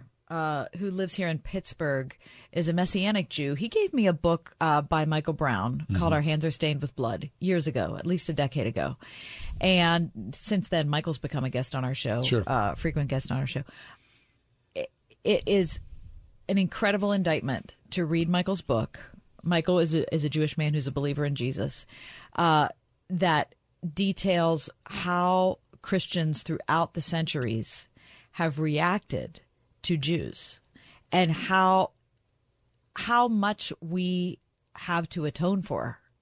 And by we, I just mean believers. I mean, it's a, it's an incredibly sad story from a group of people like us who claim a Jewish Messiah. I mean, how ironic Doesn't is make that? any it sense, doesn't does even it? make any Right. sense. I remember walking through. I've, And that doesn't even get to the cultural realities of what of Donald Trump and you know uh, Kanye and all of that. Right. percolating right now. Yeah, you, you do see it here, right? In culture, Do you think, what, what, what have we become? How did Kanye West go from being the guy who was doing the pop up worship gatherings to this? It's got to be mental illness. Uh, that's my only thing I can ascribe it to. That the guy's just crazy. He's out of his mind. Or he's just a, such an attention hound that he will say outrageous things just to get attention. I don't know. But, you know, clearly he's destroyed his brand and probably with that, you know, his empire of the flow of Yeezy shoes and uh, all the apparel that goes along with it. But to think about, I remember being in Squirrel Hill. I've told you this before, and walking up Murray Avenue. I used to buy my newspaper at a at a, a newspaper stand that's long since gone. It was a couple of blocks up from Mineo's Pizza on the same side of the street, and I was maybe in my um, you know late teens, early twenties, and there was a guy outside the newspaper stand, a kid. He was probably you know younger than he was probably sixteen or seventeen, and he was swinging at the guy who ran the newspaper stand, and he was calling him a Jesus killer. And I was like, I, I, I couldn't believe what I was actually hearing. I mean, you read, it's one thing, I think, you know, after World War II, you saw the suffering of the Jews, the, the mass murder, the execution of some six plus million Jews. There was probably a pause uh, around the globe of anti Semitism, or at least it was buried. It, and it lasted that way for a couple of decades. And now you see the rise of anti Semitism that's on full display. And people are, in some ways, proud of showing their anti Semitism. I mean, what happened at Tree- the Tree of Life should give all of us deep and long and hard pause anytime we hear someone speak out about Jewishness and the hatred of Jews. Right. It was e- here in our backyard. Right. If there are people listening to us who uh, are believers in Jesus, the the best book I can refer you to, other than the Bible, about this is The Hiding Place by Corrie ten Boom. She and her family were committed to uh, the Jews in their city of Haarlem and all around there, and it's a story that will inspire and humble all of us. I think. The hiding place. 101.5 WORD. If you're trying to live the Christian life on your own, you're doing it wrong and you're working way too hard. That's what we learned this week on Through the Bible. Don't miss our journey through the book of Romans. Dr. McGee says it's sure to be one of the most rewarding experiences of our lives. Through the Bible this evening at 9 p.m. on 101.5 WORD. Revival Today Church presents Celebrate the King, a free Christmas event for you and your family. With musical guests Uche Agu, Ron Kenoly, Karen Sheard, and Jacqueline Carr, featuring the Revival Today Mass Choir. along with a word from Pastor Jonathan Shuttlesworth. Saturday, December 17th at the Montour Junction Sports Complex. Doors open at 6. Sign up today at rtcregister.com. My Pillow's excited to announce the original My Slippers are back in stock. Hey, it's John Hall. Last Christmas you made My Slippers the number one selling My Pillow product, and now they've added smaller sizes, larger sizes, wide sizes, and all new colors. What makes my slippers different is the exclusive four layer design that you're not going to find in any other slippers. My slippers patented layers make them ultra comfortable, extremely durable, and they help relieve the stress on your feet. Wear them anytime, anywhere, and save $90 off with promo code WORD. That's only $49.98 a pair. You'll absolutely love my slippers. And now they're also extending their 60 day money back guarantee until March 1st, 2023, making them the best Christmas gift ever. So go to mypillow.com, use promo code WORD, or call 800 391 0954 now. Again, use promo code WORD to save $90 on the original My Slippers. That's only $49.98 a pair. Quantities won't last long, so please order now. Train up a child in the way they should go. Well, you know the rest. It's a calling you take very seriously as a Christian parent. And Trinity Christian School in Forest Hill seeks to honor your commitment by working together with parents to prepare students who are academically sound and spiritually ready to take their place in the world through a classical approach to education that helps build a faith from which they will never depart. Trinity Christian School, one of the top K through 12 schools in Allegheny County at trinitychristian.net. There's nothing like hearing the songs you love on local radio with no subscriptions and no monthly fees. But there's a new bill in Congress that could stop the music. If passed, this bill would tax your local radio station simply to play the music you love. Text local to 52886 and ask Congress to support local radio stations. Help us keep you connected to the music, local news, weather, and traffic that you need each day. This message furnished by the National Association of Broadcasters.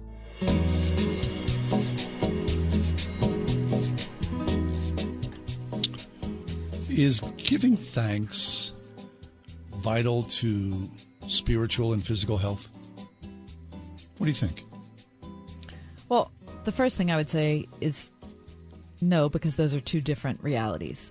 But after this conversation that we had at the top of five o'clock, or at the end of the four o'clock hour, I guess it was about age and health, right? And how people who who think younger outperform in their older years by 13 years those who quote unquote feel their age. Mm-hmm. It makes me think that things are much more connected than I had previously allowed for. Peter Hill's with us. He's a professor of psychology at Biola University.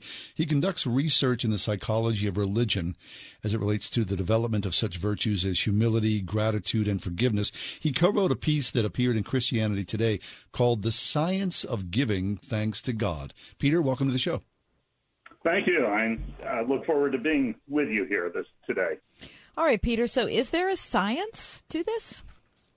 Yes, there is. Uh, there's uh, research that's been going on, empirical research by psychologists, uh, often informed by uh, the work that theologians and philosophers do to give us a good conceptual grounding.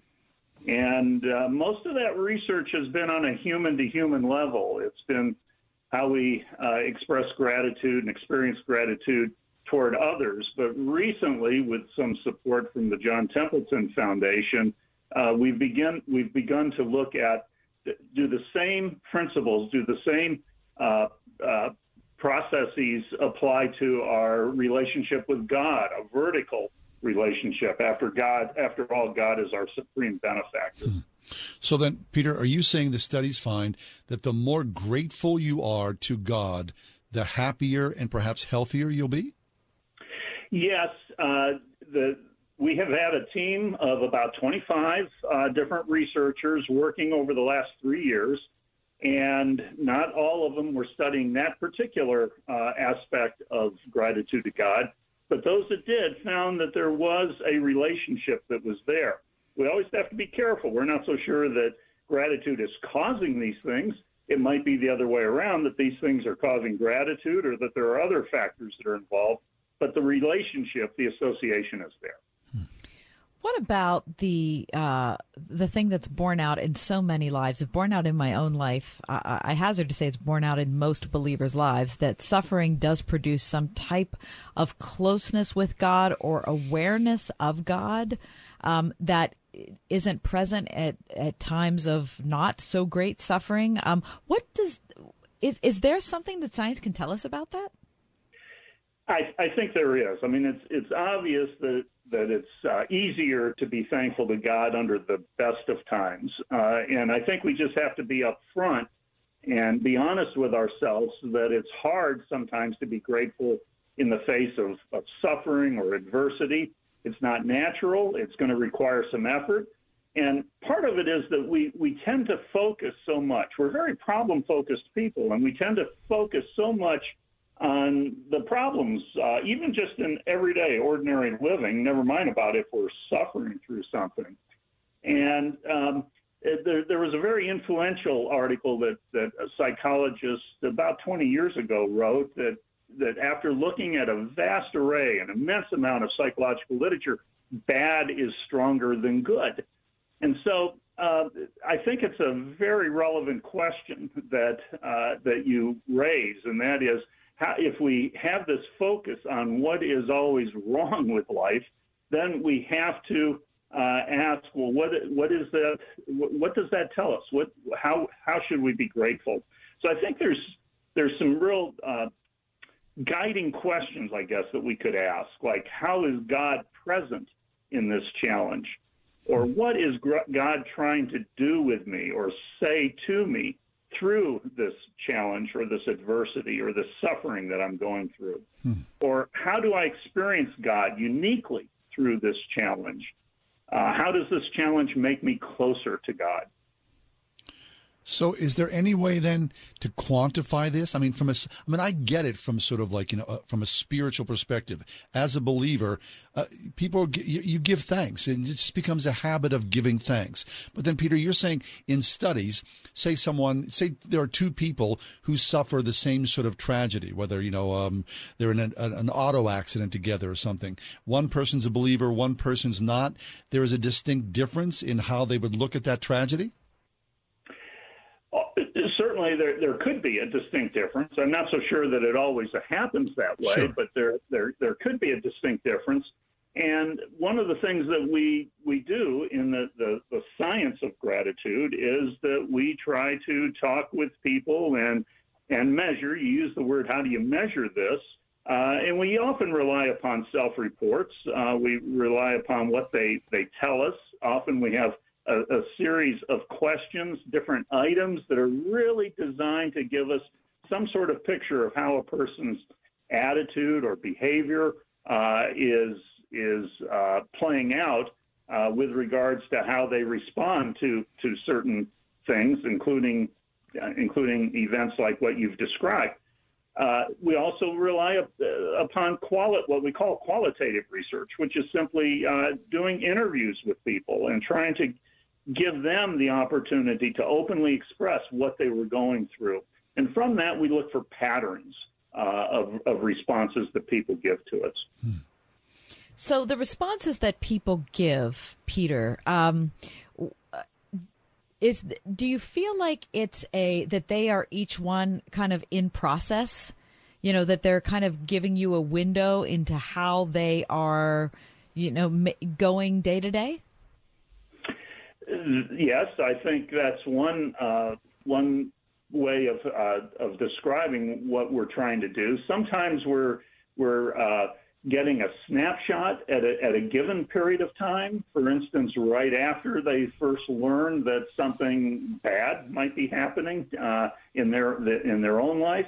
Sometimes it's in the face of global crises and events, such as for, for many of us, um, even though we're far removed from uh, Ukraine, for example, that that affects mm-hmm. us, and it affects sometimes our perception. So we might uh, be asking, uh, well, given this situation in life, um, what is your what is your assessment of, of what's going on in the world, and how does that affect your relationship with God? Does it tend to cause you to think more about that that relationship? Is do you view it as a as a challenge, even though it's not something that you personally face. Yes. So, gratitude then it's something that can be, if not taught, it can be strengthened. Is that true? I think so. The the uh, the uh, uh, it, it's it's. I think I think gratitude is really something that for for good things, for benefits. When we recognize a benefit and see it, and sometimes benefits are obvious. Uh, it's it's a natural thing for us to express. The the the problem is when a benefit is not obvious. Mm, uh, yes. When a benefit is very subtle, uh, and that's often the way it works with with our Lord. Uh, you know, it's it's somewhat like uh, on a much different level what we might experience with our our children. We know something is good for them; they might not see that benefit. As a matter of fact, they might see it as a rule or something that they don't appreciate. But it's there, it is a benefit. And that's the reason why those guiding questions I mentioned earlier are so important. Yeah, that benefit uh, that's that might be incremental. Also, it might seem incremental at the time. Uh, I think that's really valuable. Looking back on my own experience, and uh, it was maybe I don't know eight or nine years ago. I fell down the basement steps and I just blew out my ankle. And it was a bad injury. It was. It took a long time to rehab from. But I remember going to the physical therapist the first time. This was maybe seven days post injury. And I remember sitting down with him and he said, you know, I want you to do this exercise. Well, it was the. It was the dumbest exercise, Peter. It was just so. I was like that. Like I paid a, a thirty dollar copay so you could tell me this. That was really stupid. Um, first of all, the first shock to me was that I couldn't do it. So then I probably thought I should probably back off a little bit on my first assessment. But then after that, I, I it still seemed so little and so like just a waste of my time. Uh, over the months, I couldn't believe the effect that that little stupid exercise had on me. And so I'm just guessing from what you're saying that, uh, in a spiritual sense, it's the same way with us. Yeah, it is. As a, as a matter of fact, uh, I've, I've heard the term used uh, some, uh, among psychologists that that a virtue such as gratitude is really a moral muscle. Uh, and so your example is perfect because it, it goes to show that you know once you practice something, sometimes it, it it requires a lot of effort and maybe even pain along the way. But once you continue to practice it, and this is just one of the the real real virtues of, of gratitude. You just practice it, even when you don't feel like it. It often starts to come around. Uh, a social psychologist by the David by the name of David Myers, who's really highly respected, he has a saying. He says that we can just as we can think ourselves into a way of acting, we can act ourselves into a way of thinking. So the fact that you had to just simply go through repeatedly the the uh, uh, reparation process for your ankle, I think we do that psychologically as well. That's interesting. So I can act as if, right? If I follow along, I will do this as if I am grateful. I will be, and you can talk yourself into gratitude in some way. I, I think so. That that sounds, you know, um, almost uh, oh, what legalistic or something such as that, but but it works. Um, and I think that's one of the real values of just simply practicing different things, including, like for instance, uh, worship. Because sometimes you don't feel like worshiping, uh, and yet uh, once you practice that and you just do that, often your attitude comes around. That's so true. I was at worship yesterday, and I was looking around, and I was thinking, man, I, you know, th- it- it- it's exactly it. There are there are many times I go, what am I even doing here? And then there are times like yesterday, I'm like, I can't believe I'm here. I love this so much, and I often wonder about people. You know, uh, the the church I worship is in a in a college town, and I often think about somebody's walking by the church on a Sunday morning, and they have no relationship to Jesus at all, and they wander in and sit down, and you think what do they think? Someone walks into worship who is never schooled in the Christian church and what they're experiencing, they have to think that, you know, this is crazy talk, what's going on there. The idea of sin and salvation, and we're singing and praising. I mean, I love it so much, but it is a language and a skill set that requires some sort of repetitive thing to mm-hmm. go through again and again and again that we absorb it. And then eventually, of course, I'll raise my hand, it changes you for the better. It does. It does. Just I, I, I challenge the listeners to sometime when they just don't feel like it. And I have that same experience. There are times on it, like for instance, a Sunday morning or even in personal worship just yeah. throughout the week. Uh, I just don't feel up to it. I don't feel like going, oh, it'd be nice just to sleep in or whatever. And just take a snapshot of where you were at that moment and take a snapshot of yourself at the end of a worship hour. And in most cases, mm. you will start to come around. So maybe even maybe even strongly. You know? Yeah, except that doesn't happen to me online church.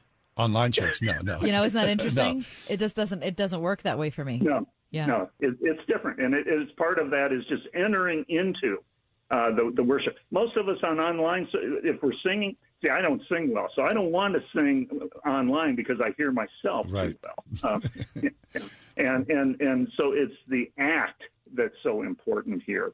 And that's sometimes what we don't do. Instead, we're drinking a cup of coffee or getting up and doing other things while we are engaged in worship when right. it's online. So, Peter, you've spent a considerable amount of your academic life thinking about gratitude. Um, what do you think? I mean, you have to be a, a pretty grateful person, yeah? I hope I am, but you know something? Just because I study it doesn't mean I practice it like I should. Oh, that's but, interesting. yeah. But I, uh, but it, it is something that I'm, I'm very much aware of, and it's at the forefront of much of my thinking, and and I try. Uh, it, it affects it affects my behavior, I, I think. You know. That's Peter Hill, professor of psychology at Biola University. He's working on research in the psychology of religion, particularly as it relates to the development of such virtues as humility, gratitude, and forgiveness. And Peter, we're grateful that you were able to share your findings with us today. Thank you so much for inviting me. I appreciate it. Yeah, the pleasure's ours. Grateful that you're here. The science of giving thanks to God. We'll take a quick break. The daily feature. Does this make sense? That's next on the ride home.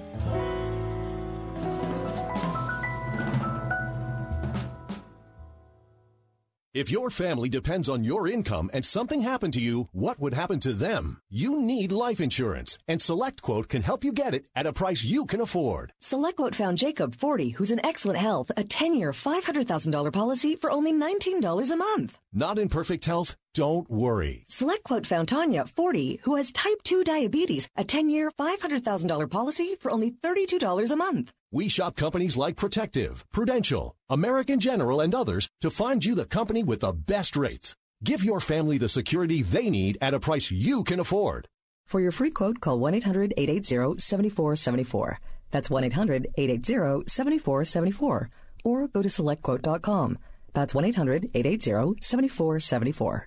SelectQuote. We shop, you save. Get full details on the example policies at selectquote.com slash commercials. Your premium could vary depending on your health, issuing company, and other factors. Not available in all states. My Pillow's excited to bring you the biggest bedding sale ever just in time for Christmas. Hey, it's John Hall. Get the Giza Dream bed sheets for as low as $29.98, a set of pillowcases for only $9.98, and rejuvenate your bed with a My Pillow mattress topper for as low as $99.99. They also have blankets in a variety of sizes, colors, and styles. They even have blankets for your pets. Get duvets, quilts, down comforters, body pillows, bolster pillows, and so much more, all with the biggest discounts ever. They're also extending their money back guarantee for Christmas until March 1st, 2023, making them the perfect gifts for your friends, your family, everyone you know. So go to mypillow.com, use promo code WORD, or call 800 391 0954. You'll get huge discounts on all My Pillow bedding products, including the Giza Dream bed sheets for as low as $29.98. And get all your shopping done now while quantities last. For the best night's sleep in the whole wide world, visit mypillow.com. Hi, my name's Adam Baratta. I'm the owner of Advantage Gold, the highest rated precious metals firm in the country.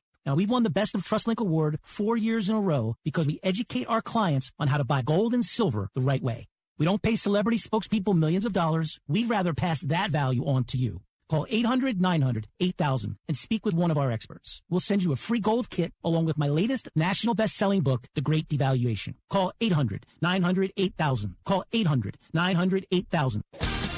Ask Alexa to play the word Pittsburgh to hear us there. We're on your Google speaker too, plus iHeart, TuneIn, and on Audacy. 101.5 WORDFM, Pittsburgh. Let's face it, we love Alexa, and we'd love to let her find your favorite radio station. This one, of course. She could find us easier if we taught her a simple skill. To get started, simply say, Alexa, enable the word Pittsburgh skill. And after she confirms, you can then say, Alexa, play the word Pittsburgh. That's all you have to do, and Alexa will learn how to find us. You can listen to us through your Amazon Echo, Echo Show, Echo Dot, and Amazon Tap devices. Alexa, what is your favorite radio station? That's easy. Word 101.5. We'll see thickening clouds tonight with a touch of rain late, low 39. Occasional rain and drizzle tomorrow, tomorrow's high 49. Considerable cloudiness tomorrow night with a couple of showers, mainly later, low 47. Wednesday, cloudy and milder with a shower. Will reach a high Wednesday of 58. Cloudy skies Thursday. Expect a high Thursday of 52. With your AccuWeather forecast, I'm Drew Shannon.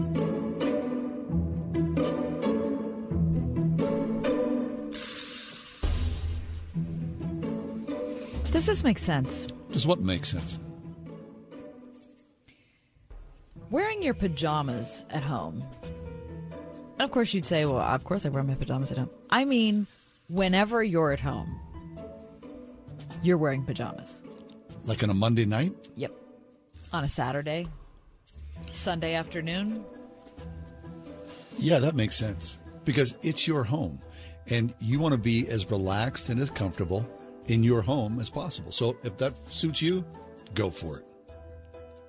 I appreciate the freedom that you've given me, John, because whenever I'm not here Yeah. or out and about mm. or, you know, being a professional person, Yeah. I want you to know that I'm wearing my pajamas Are you? Do you have like some special pairs? No, I have I have I have multiple pairs. I mean, I have like five sets of pajamas Whoa. because I'm always wearing them when I'm to them. not here. Yeah. So if you stop by, I just want you to know that's what's going to Company's coming. Uh, it doesn't matter. I'm wearing them. What would happen if like you know, there's like an emergency, like uh, I thought of that right? All of a sudden, you're Grace Hall standing in your bathing suit. exactly. I have thought of that very thing. I- I keep a pair of jeans in an important place. I do. That's smart. They're always draped over a chair. Oh, so if okay. I need that, like if someone comes to the front, I forgot I made an appointment or whatever, It's like the panic bag. I'm putting them Go. on. I'm good with that. That's very nice. But But generally, generally, I all think that wearing PJs when you're at home makes sense. very good. Thank you. All right, does this make sense? Outdoor Christmas lights. Mm. Now, this weekend, I hung my lights You did? Mm-hmm, by myself. Usually, I have the help of one of my kids, but you know they're not there. So there I am, and what I do is I get, I get up on the on the porch railings That is such a horrible idea. and then string them, and then I have a little gun, pop, pop, pop, and I'm literally, I mean, my wife was like, "Please don't do that." But you know what? When it was all said and done, it didn't take me that long. It took me about an hour or so. It looks great, and I love it. But here's the thing: most people are not putting Christmas lights up anymore. Yeah. When we were kids, our parents used to drive us around. We would go through neighborhoods, mm-hmm. and you go, "Oh my good, oh oh." Mm-hmm. Now, you're an outlier if you have Christmas lights up. At least in my neighborhood. Does it make sense to you? Uh, first of all, yes, it makes sense. And if you want to see a neighborhood that does it up, you come to my neighborhood. Really? I, the people I live around No are kidding. invested. See, that's interesting. I mean, it's a It can lot. become infectious. it's something else. Does it make sense? It does make sense. Mhm. Now, I don't do it. It's okay. But that's just because I, I just am lazy. No, it's okay. I mean, just some people, it's part of your tradition. It's always been part of our family tradition. So I, I, endorse Christmas it. I think that it does make sense. You standing up on that railing does not. WORD. Hey, everybody, it's Charlie Kirk here. In the battle for America's Christian values, we at TPUSA Faith have stood strong in helping generations of Americans to defend their faith. Now we need your support to help us finish the year strong, ready to advance the biblical values in 2023. Would you help us defend faith and freedom right now with a tax deductible donation? When you do, thanks to a generous $75,000 matching donation, your best gift will be doubled. Give today and help Christians stand strong in their faith. Support Charlie Kirk and Turning Point USA now at wordfm.com slash faith. For most of us, it's hard to even look at, We've all seen the images of a hungry child. She can barely move because that hunger has left her exhausted, lifeless. There's a name for this. It's severe acute malnutrition.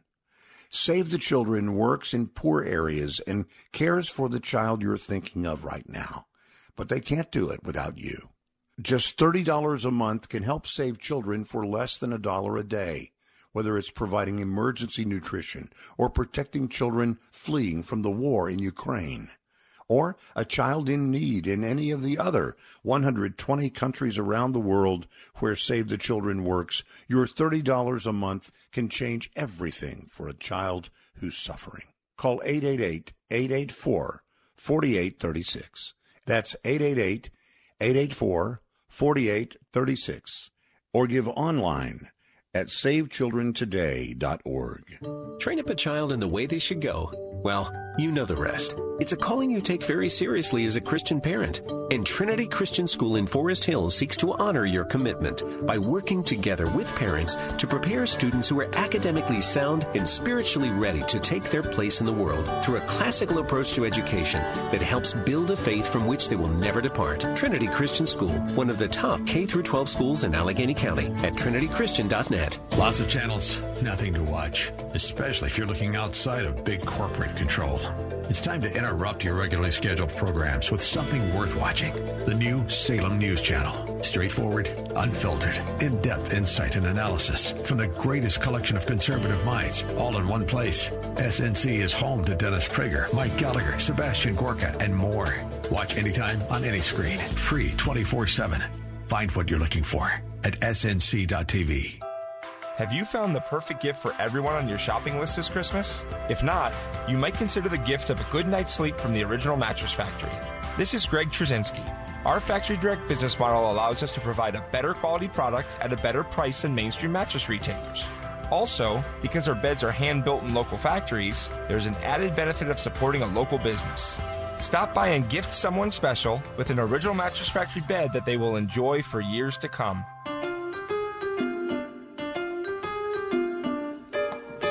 People are amazing. I mean, they really are. And this is the, uh, this is my favorite time of year for a lot of reasons. One of them is that people release their their lists.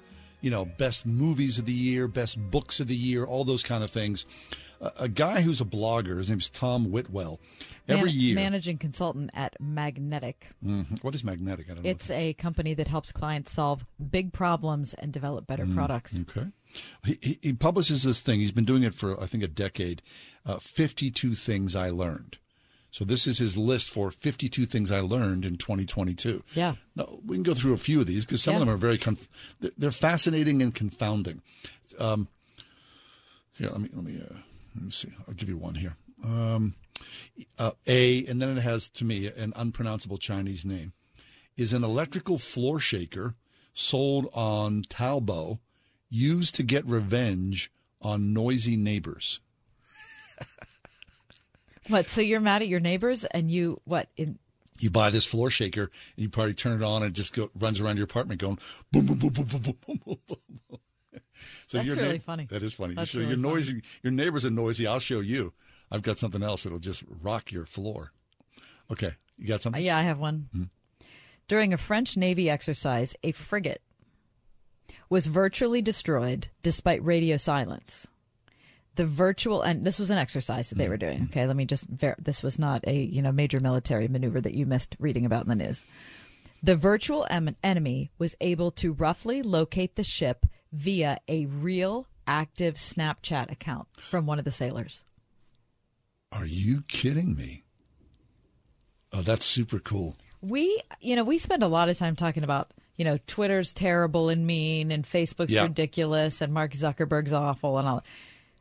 We don't spend a lot of time talking about Snapchat mm-mm. and how it, it's a dangerous thing to have on your phone. I don't have it. I don't have it either.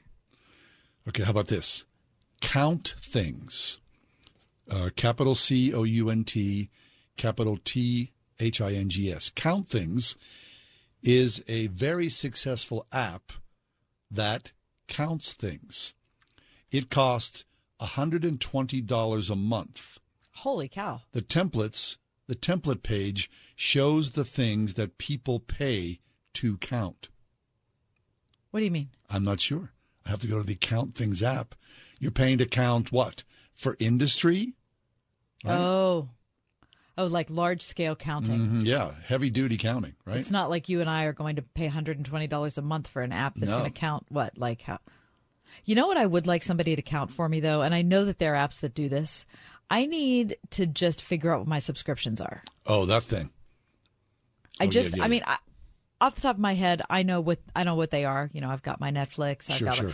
but does one sneak through every once in a oh, Of while, and course you they think do. I forgot that I had that? Don't worry, my my wife will find it.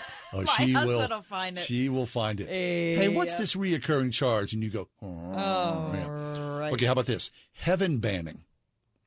Heaven banning is a hypothetical way to moderate social networks. Instead of being thrown off the platform, bad actors have all their followers replaced with psychopathic AI models that constantly agree and praise them. Real humans never a- interact with them. Oh, so they're banned from having any interaction with other people. And everybody, Everybody just loves everything Yeah. they say. how does that even work? I think that's what some of our leaders want. yeah, of course. I think yeah. that's kind of what they're going Mhm, for. yeah. Okay, listen to this fondue. How do you feel about it? Well, I it's been a long time since I've had fondue. I mean, it was a thing for a while. Um, we don't have like a fondue pot, do you? I like to Mm-hmm. No. have I like to have some So fondue. it was popularized in what, 70s? Probably late '60s, early '70s. You know, I remember being in college and we like we bought like you know at a yard sale a fondue maker, Mhm. and we had like you know little cubes of beef. And you have like the long forks? yeah, exactly, and it was fun. We sat around and did da, da, da, da, da, da. But I I know people that still do fondue parties. I like the idea of it. Cheese fondue, right? Beef, Mm-hmm. right? Uh, but I've Chocolate. oh that'd be I would love to do that. Right. Well, it was the whole idea of fondue Yeah. was popularized by a Swiss cheese cartel. So I'll, I'll I'll make as much cheese as Yeah. Uh-huh. I mean, uh, it, it cre- look at what it created. yeah. I mean, an incredible sensation. I went to a fondue restaurant. Did you? Yeah. Oh yeah. They yeah. There used to be one at, at, At Station Square. Yeah, but I went to one in. Uh, I went to a French one in uh, um, Quebec City. A French fondue place. Yeah, Really. It was. It was like way nicer than I had any right being in. To Was be it good? I you. bet it was delicious. It was super rich. I got to be honest with you. It was. It was a little too much. Would you have to eat a lot to get you know your fill?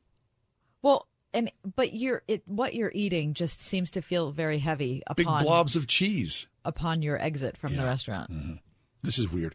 In 1739, there were three times more coffee shops per person in London than there are today. That can't be. How could that even be? How many Starbucks are in London? 1739. So coffee probably exploded, right? It was a new thing. Well, wait. Does that mean because it's not tea? Yeah. Yeah, because you think everybody in London's drinking tea. So how did they switch from coffee to tea? I don't. I don't understand. Mm-hmm. Wow. Okay. Um, here's another one. Wasps are hand reared by villagers in Kushihara, Japan, where wasp tempura, okay, Wasp tempura. uh huh, and grilled sticky rice is coated in a sauce made of miso, peanuts, and wasp larvae. You had me until you Okay. had mo- wasp Now, larva. not only that, Yeah. but it's l- I, Thank our you, sir. fan likes it.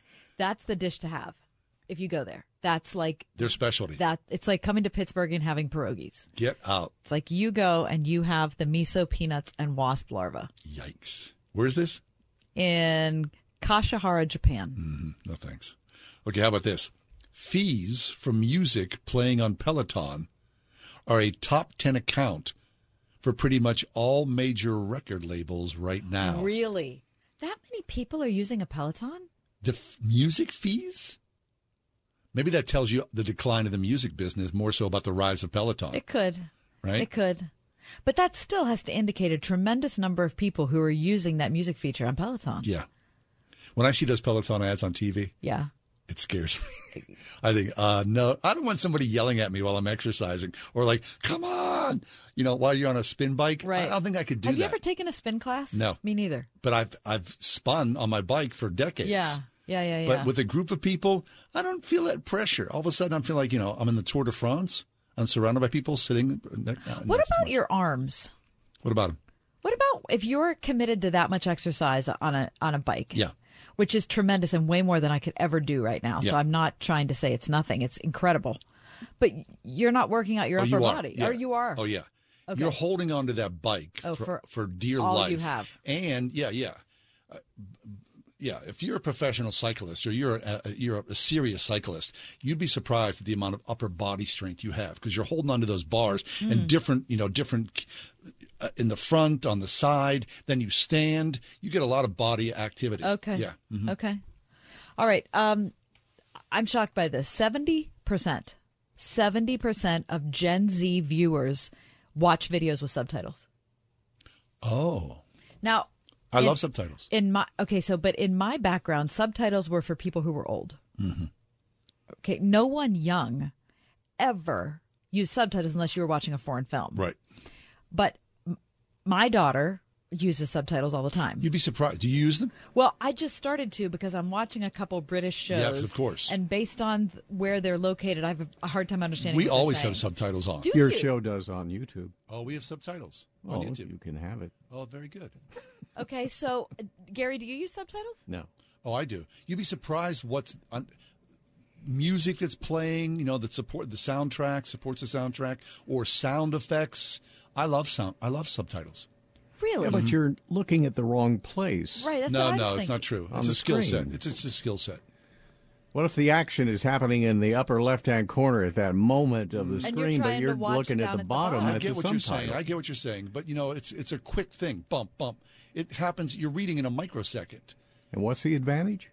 Uh, to get all of the dialogue or all of the events that are that are mm. happening. Okay. Does that surprise you, Gary? Seventy percent of Gen Z viewers are watching videos with subtitles. Yeah, well, I've heard of that before. I didn't realize it was that high, but I think it's because what they're multitasking, doing Well, I other wonder. I don't. and I don't. I'm. It doesn't say here why that is, which I would like to look into. But they said that's why the team at Netflix worked so hard, extra hard, on the subtitles for Stranger Things Mhm. when it came out. Very good. Very good. All right, we're doing uh, 50 things I learned in 2022. In August, the world's largest hog hotel opened in Hubei, China. Oh no! Up to 600,000 pigs live in the 26 story tower block, eventually producing 54,000 tons of pork per year. The site has twice as much floor space as the Shard Hotel in London. 600,000 pigs in a 26 story building. God, There's you got to love be a joke there somewhere. That's a lot of pork. Holy smokes. All right. Wait, No. one more thing. Okay, I'm ready. 37% of the world's population, 2.9 billion people, have never used the internet. I wish I was one of them. And you can watch the ride home on YouTube at the Word Mhm. Pittsburgh. We've only done 12 of the things. That's that incredible. Tom Woodhull's done. That's incredible. We're going to step aside when we come back. Records that tumbled in 2022. First, we decide where we want to go. Then we need to know the best way to get there. Hi, my name's Adam Baratta. I'm the owner of Advantage Gold. We're the highest rated precious metals firm in the country. We teach people how to own physical gold and silver. Now, we've won the Best of TrustLink award four years in a row because we educate our clients on how to buy gold and silver the right way. We don't pay celebrity spokespeople millions of dollars. We'd rather pass that value on to you. Call 800 900 8000 and speak with one of our experts. We'll send you a free gold kit along with my latest number one national best selling book, The Great Devaluation. Call 800 900 8000. That's 800 900 8000. Get the best information, the best process, the best service, the best value. Call Advantage Gold at 800 900 8000. Call 800 900 8000. Advantage Gold is not an investment advisor or a tax advisor. Consult with your financial advisor before investing. Call 800 900 8000. Hi, I'm Kyle at Blindster.com. I sell custom made blinds, shades, and shutters that are easy to install at prices less than big box retailers. Blindster blinds are custom made for your windows and I guarantee they'll fit. Don't hire a pro, do it yourself and save big at Blindster.com. We are everywhere on your radio at 101.5 WORD FM Pittsburgh, at wordfm.com, the Word FM mobile app, iHeart, TuneIn, and Audacy. Why does Trinity Jewelers Mark Helgerman advertise on Word FM? Every year we've grown. Every year has gotten better. I attribute that directly to the advertising. Word FM can give you something that no other station can give you because as Christian brother and sisters, a relationship is formed through that radio and through the advertising, and that person will drive past 20 other jewelers to come and see us.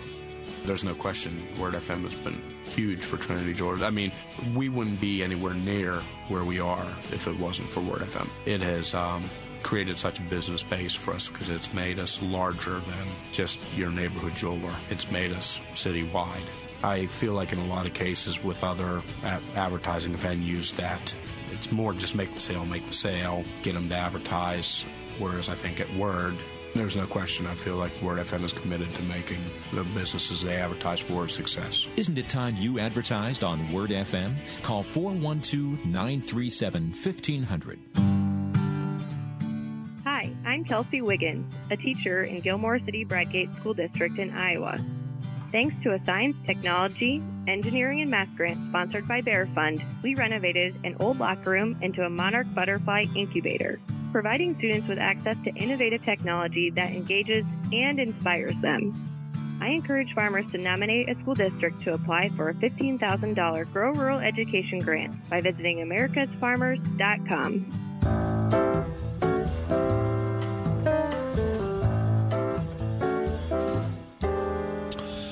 According to MSN, uh, 2022 was a year of tumbling. Uh, records were broken for any number of things. Um, how, how about this? Mm, North Korea fired a record number of missiles into the Sea of Japan in response to a large scale joint military exercise. An intense peak saw North Korea fire 23 missiles in a 24 hour period on November 22nd. How about that? How do I read the news every day and not like I don't that, I don't I didn't know that. hmm Um, Marilyn Monroe was a big hitter. Uh, one of her photo portraits by Andy Warhol sold for $195 million, making it the most expensive 20th century artwork. Andy Warhol, Marilyn Monroe. 100. That's crazy. We're talking about records that tumbled in 2022. Mhm. Uh, let's see. In November, the world's population, which numbered 2.5 billion in 1950, exceeded 8 billion. Yeah, you knew that, right? And they're saying 9 billion here in maybe a decade or so. Uh, Not the art, Japan has anything to say about it. the art collection of Microsoft co-founder Paul Allen, which included works by Cezanne, Klimt, which is Van Gogh. which is an a shocking collection by one person. When you read about it, I, I could I can't I couldn't even get my head around what he owned. Do you think he had them in a house? I don't know. A mansion somewhere? Or five mansions? You'd need five mansions to show that. His entire art collection sold for 1.62 billion dollars. Well, look, I mean, if, shocking. if one piece of Marilyn Monroe sold for 195 million dollars, Right. Yeah, yeah. Right? You're mean- looking at Cezanne or right. hmm Monet or whatever. They're going to bring in a lot of cash. Of course, you knew this. After 70 years on the throne, this record tumbled. Britain's longest-serving monarch passed away, uh, age 96. 70 years on the throne. We'll never see that again. No. Right? Uh, before her massive state funeral, an estimated quarter of a million people queued around the clock to view the coffin as it lay in state. hmm I don't know. Uh, do you know the band uh, Midnights? I don't. The 10th album by the U.S. megastar Midnights. Who are they?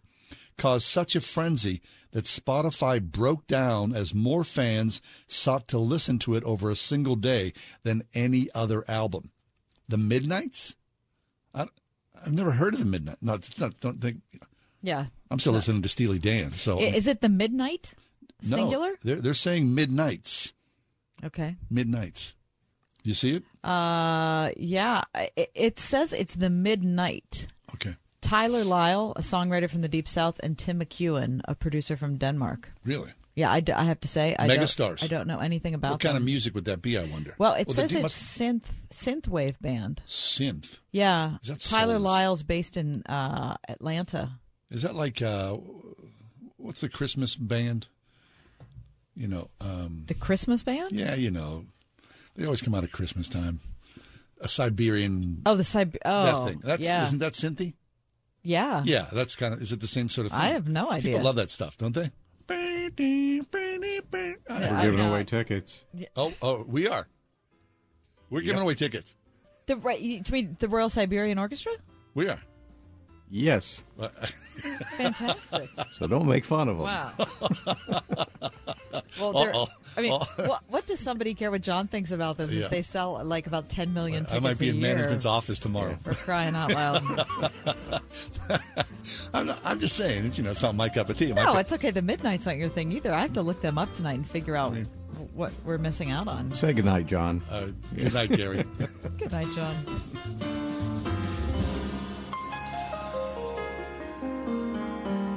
The Ride Home with John and Kathy, a production of Salem Media Group. This is Jerry Boyer.